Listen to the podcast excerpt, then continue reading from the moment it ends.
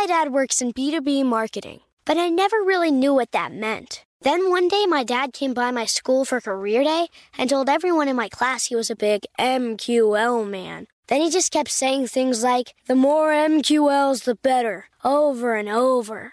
My friends still laugh at me to this day. I think it means marketing qualified lead. One thing's for sure I'll be known as the MQL man's kid for the rest of my days. Why couldn't you just be a fireman or a lawyer? Why? You ruined my life, Dad.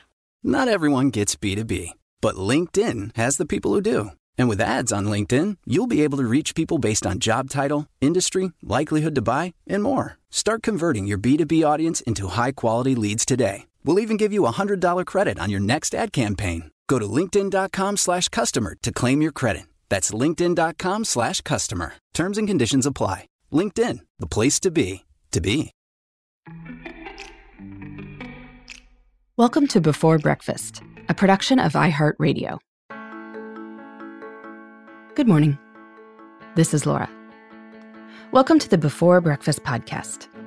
Today's tip is to note what you don't miss in your life in these pandemic days.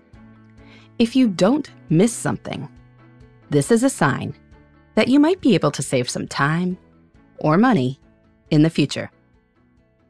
I co host a podcast called Best of Both Worlds, and my co host, Sarah Hart Unger, mentioned on a recent episode that she and her husband had, like so many couples, stopped doing date nights in March.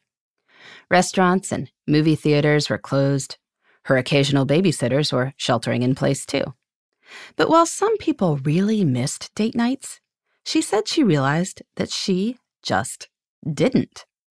She assumed this was something that they were supposed to do for their marriage, and so they'd been dropping well over a $100 two to three times per month for a Saturday night of babysitting and a really nice dinner out. There turn out to be ways to connect as a couple without dropping that kind of cash. For instance, sending the kids to someone else's house for a few hours and then hanging out with her husband at home. So that was money that could go straight to the household bottom line. Many of us have spent the past few months lamenting what we do miss, and trust me, there are a lot of things worth missing. I do miss dinners out. I don't miss wrestling multiple children into a car by a certain time. I dearly miss speaking in front of live audiences, but well, I've never liked flying, so I don't miss my airport and airplane time.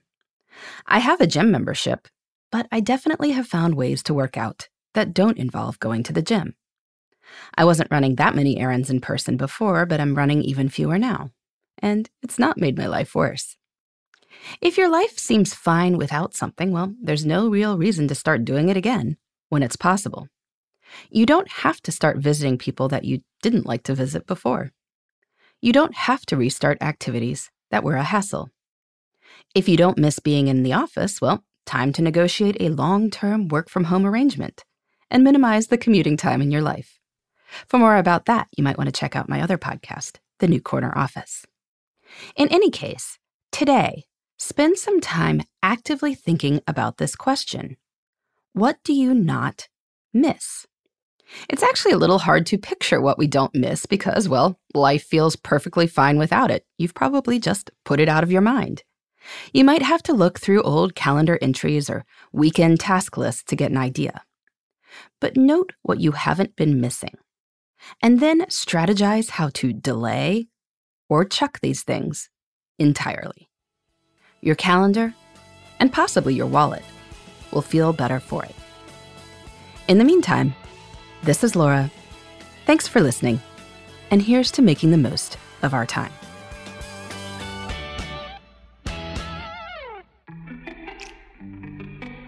Hey, everybody. I'd love to hear from you. You can send me your tips, your questions, or anything else. Just connect with me on Twitter, Facebook, and Instagram at Before Breakfast Pod. That's B E, the number four, then breakfast, P O D. You can also shoot me an email at Before Breakfast Podcast at iHeartMedia.com. That Before Breakfast is spelled out with all the letters. Thanks so much. I look forward to staying in touch.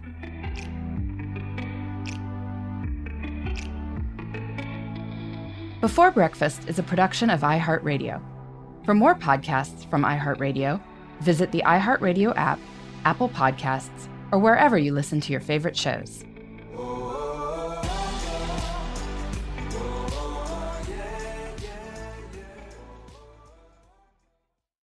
Hey, listeners.